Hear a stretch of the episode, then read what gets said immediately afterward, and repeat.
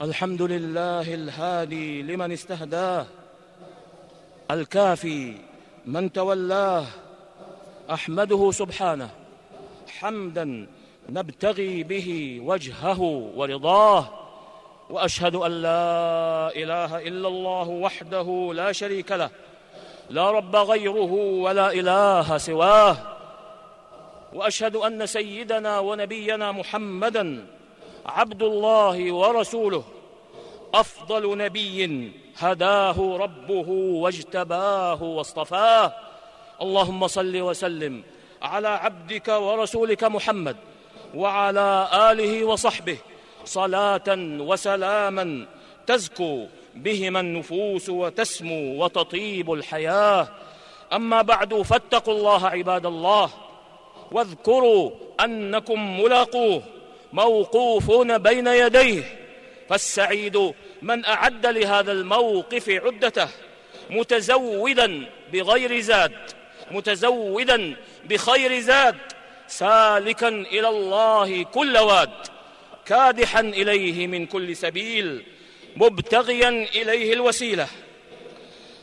بكل قول وعمل راجيا منه القبول والمغفرة والرضوان أيها المسلمون شر ما منيت به النفوس واضطربت به القلوب يأس يميت الشعور وقنوط وقنوط تظلم به الدنيا وتتحطم به الآمال وتخبو به الأماني وتسد به المسالك وتغلق به المنافذ. ولقد جاء ذكر اليأس والقنوط في آيتين في آيتين من كتاب الله في معرض الذم لهما والتنفير من سلوك سبيلهما لأنهما من كبائر الذنوب. فقال عز من قائل إنه لا ييأس من روح الله إلا القوم الكافرون. وروح الله يا عبادة يا عباد الله وروح الله يا عباد الله هو رحمته. رحمته ورجاء الفرج عنده. وقال سبحانه ومن يقنط من رحمة ربه إلا الضالون فأوضح سبحانه أن المؤمن ليس من شأنه اليأس والقنوط وإنما يكون على الدوام خائفا راجيا يخاف جريرة ذنبه وتبعة معصيته ويرجو مع ذلك رحمة ربه وعفوه ومغفرته مقرونا بالعمل بطاعته. ولقد أطمع الله عباده في رحمته ورغبهم في عفوه وعلق آمالهم بمغفرته. فقال عز اسمه قل يا عبادي الذين أسرفوا على أنفسهم أسرفوا على أنفسهم لا تقنطوا من رحمة الله. إن الله يغفر الذنوب جميعا. إنه هو الغفور الرحيم. وقال سبحانه ورحمتي وسعت كل شيء. ورحمتي وسعت كل شيء فسأكتبها للذين يتقون.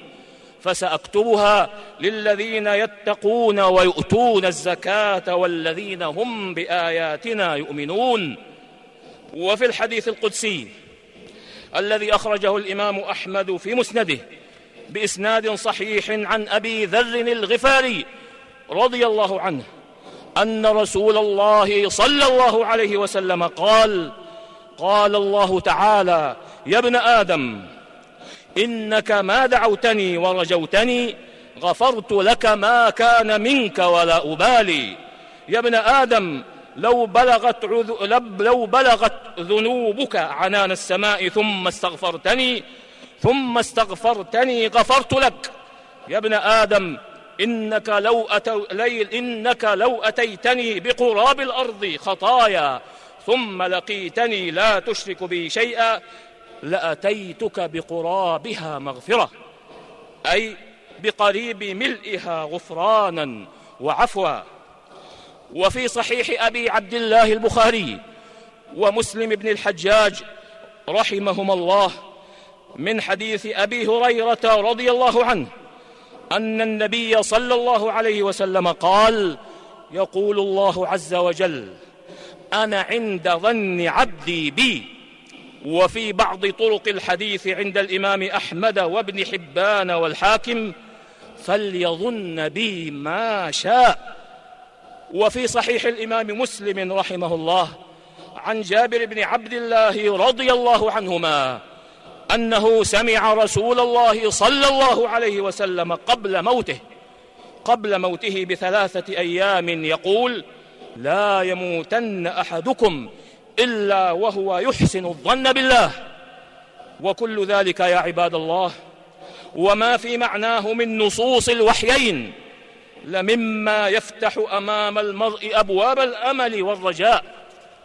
أبواب الأمل والرجاء ويصرفه عن اليأس والقنوط ويوجهه خير وجهه ويسلك به أحسن المسالك ويجعله ينظر إلى ما يستقبل من أيامه نظرة المتفائل الذي يحسن الظن بربه ويرجو رحمته وجميل العاقبة عنده. ألا وإن المقصود بقوله صلى الله عليه وسلم لا يموتن أحدكم إلا وهو يحسن الظن بربه كما قال أهل العلم بالحديث كأبي العباس القرطبي وغيره أي استصحبوا استصحبوا الأعمال الصالحة والآداب الحسنة التي يرتجي العامل لها قبولها ويحقق ذنه برحمة ربه عند فعلها. فإن رحمة الله قريب من المحسنين وإن عقابه مخوف على العصاة والمذنبين وإن حسن الظن بغير عمل غرة. وهذا كله إنما يكون في حال الصحة في حالة الصحة والقوة. وأما في حال حضور الموت فليس ذلك وقتا يقدر فيه على غير الفكر في سعة رحمة الله تعالى وعظيم فضله وأنه لا يتعاظمه سبحانه ذنب يغفره وأنه الكريم الحليم الغفور الشكور المنعم الرحيم ويذكر بالآيات والأحاديث الواردة في ذلك لعل ذلك يقع بقلبه فيحب الله تعالى فيختم له بذلك فيلقى الله تعالى وهو محب له سبحانه. فيحشر في زمرة المحبين بعد أن كان في زمرة الخطائين. ويشهد له قوله صلى الله عليه وسلم يبعث كل عبد على ما مات عليه.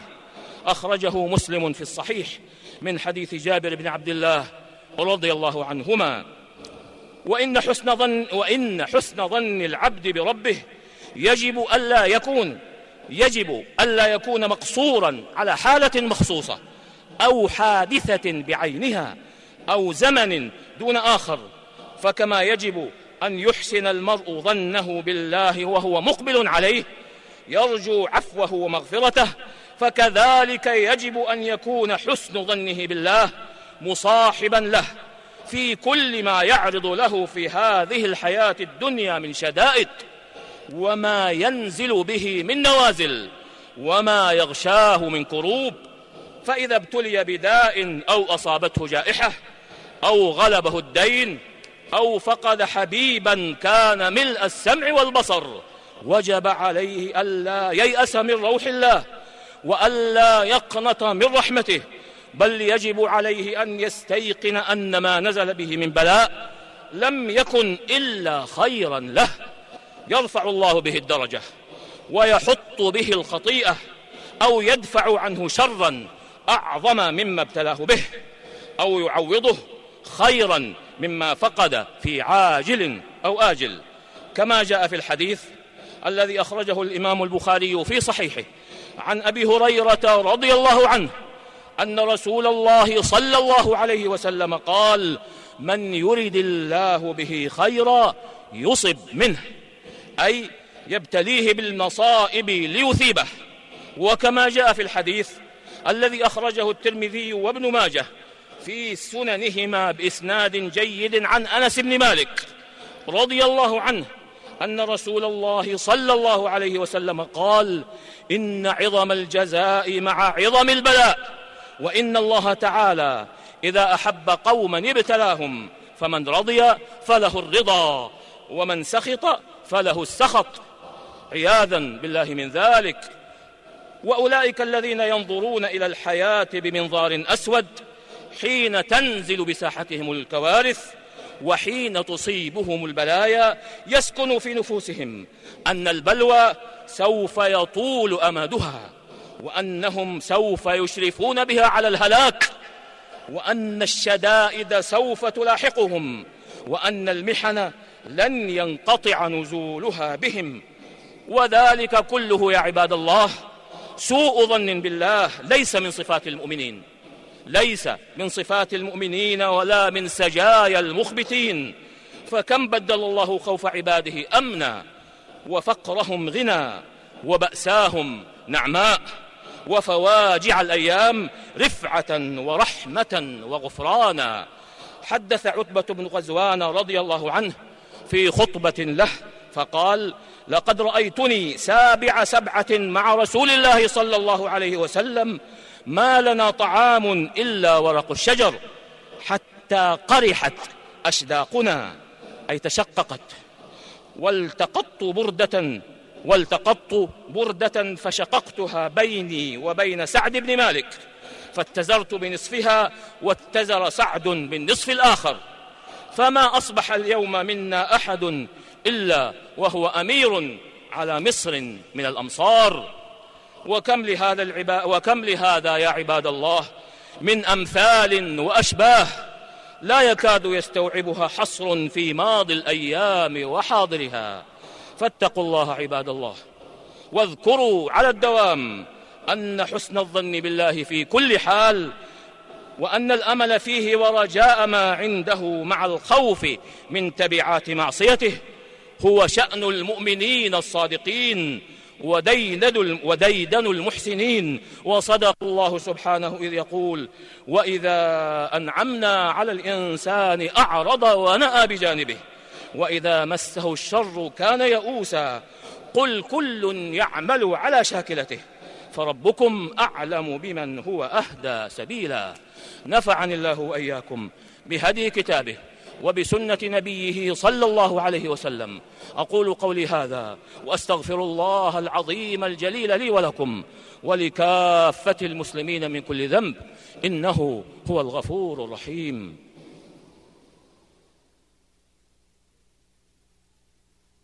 إن الحمد لله نحمده ونستعينه ونستغفره ونعوذ بالله من شرور أنفسنا وسيئات أعمالنا. من يهده الله فلا مضل له ومن يضلل فلا هادي له. وأشهد أن لا إله إلا الله وحده لا شريك له. وأشهد أن محمدا عبده ورسوله صلى الله عليه وعلى آله وصحبه وسلم تسليما كثيرا. أما بعد فيا عباد الله جاء في الحديث الذي أخرجه الشيخان في صحيحيهما. عن أبي سعيد الخدري وأبي هريرة رضي الله عنهما أن رسول الله صلى الله عليه وسلم قال ما يصيب المسلم من نصب ولا وصب. ما يصيب المسلم من نصب ولا وصب ولا هم ولا حزن ولا أذى ولا غم حتى الشوكة.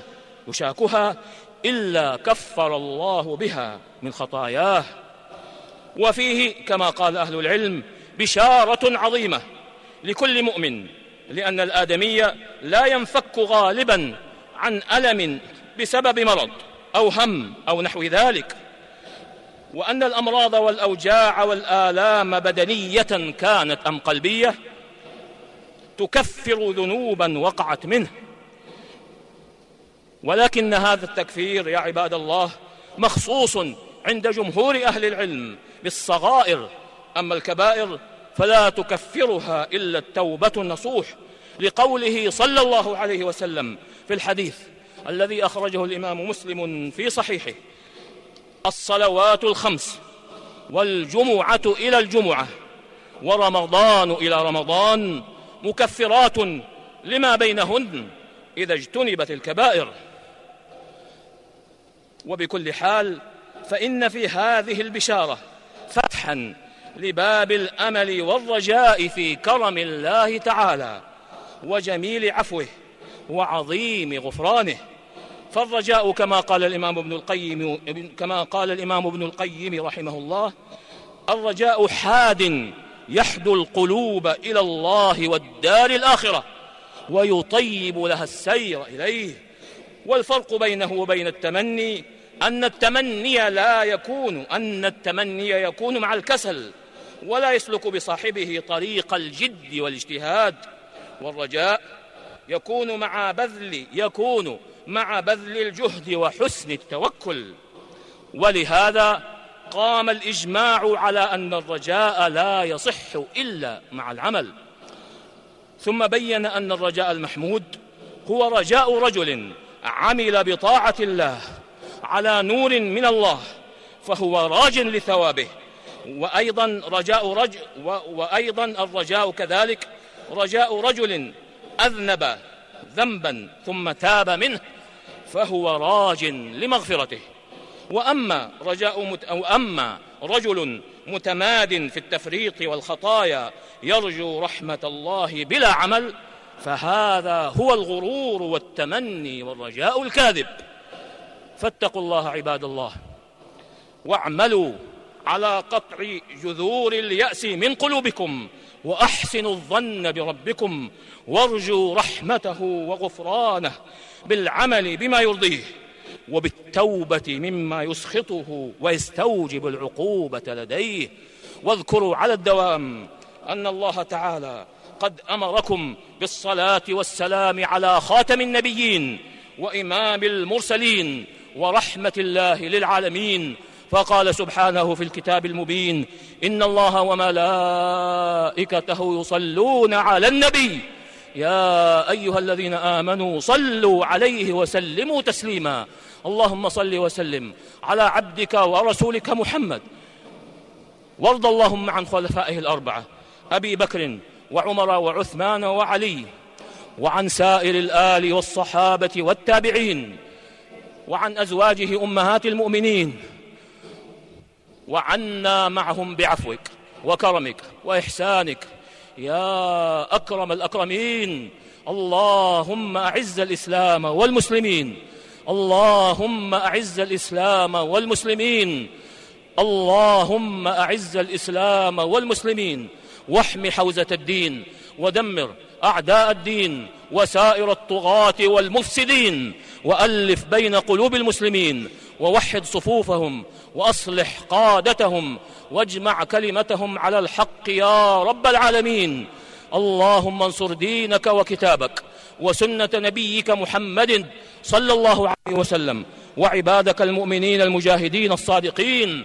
اللهم آمنا في أوطاننا وأصلح أئمتنا وولاة أمورنا وأيد بالحق إمامنا وولي أمرنا وهيئ له البطانة الصالحة ووفقه لما تحب وترضى. يا سميع الدعاء اللهم وفقه وولي عهده إلى ما فيه خير الإسلام والمسلمين وإلى ما فيه صلاح العباد والبلاد. يا من إليه المرجع يوم المعاد. اللهم آت نفوسنا تقواها وزكها أنت خير من زكاها أنت وليها ومولاها. اللهم أصلح لنا ديننا الذي هو عصمة أمرنا وأصلح لنا دنيانا التي فيها معاشنا وأصلح لنا آخرتنا التي فيها معادنا.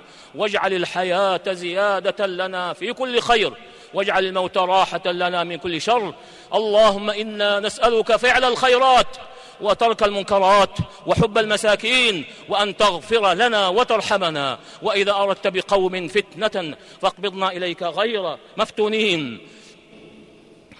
اللهم اشف مرضانا وارحم موتانا وبلغنا فيما يرضيك آمالنا واختم بالباقيات الصالحات أعمالنا. اللهم أحسن عاقبتنا في الأمور كلها وأجرنا من خزي الدنيا وعذاب الآخرة. اللهم إنا نعوذ بك من زوال نعمتك وتحول عافيتك وفجاءة نقمتك وجميع سخطك يا رب العالمين. اللهم اللهم اكفنا أعداءك وأعداءنا بما شئت يا رب العالمين. اللهم اكفنا أعداءك وأعداءنا بما شئت يا رب العالمين. اللهم اكفنا أعداءك وأعداءنا بما شئت يا رب العالمين. اللهم إنا نجعلك في نحور أعدائك وأعدائنا ونعوذ بك من شرورهم. اللهم إنا نجعلك في نحورهم ونعوذ بك من شرورهم. اللهم إنا نجعلك في نحورهم ونعوذ بك من شرورهم. ربنا لا تؤاخذنا بما فعل السفهاء منا. ربنا لا تؤاخذنا بما فعل السفهاء منا يا رب العالمين. ربنا ظلمنا أنفسنا وإن لم تغفر لنا وترحمنا لنكونن من الخاسرين. ربنا آتنا في الدنيا حسنة وفي الآخرة حسنة وقنا عذاب النار. وصل اللهم وسلم على نبينا محمد وعلى آله وصحبه أجمعين. والحمد لله رب العالمين.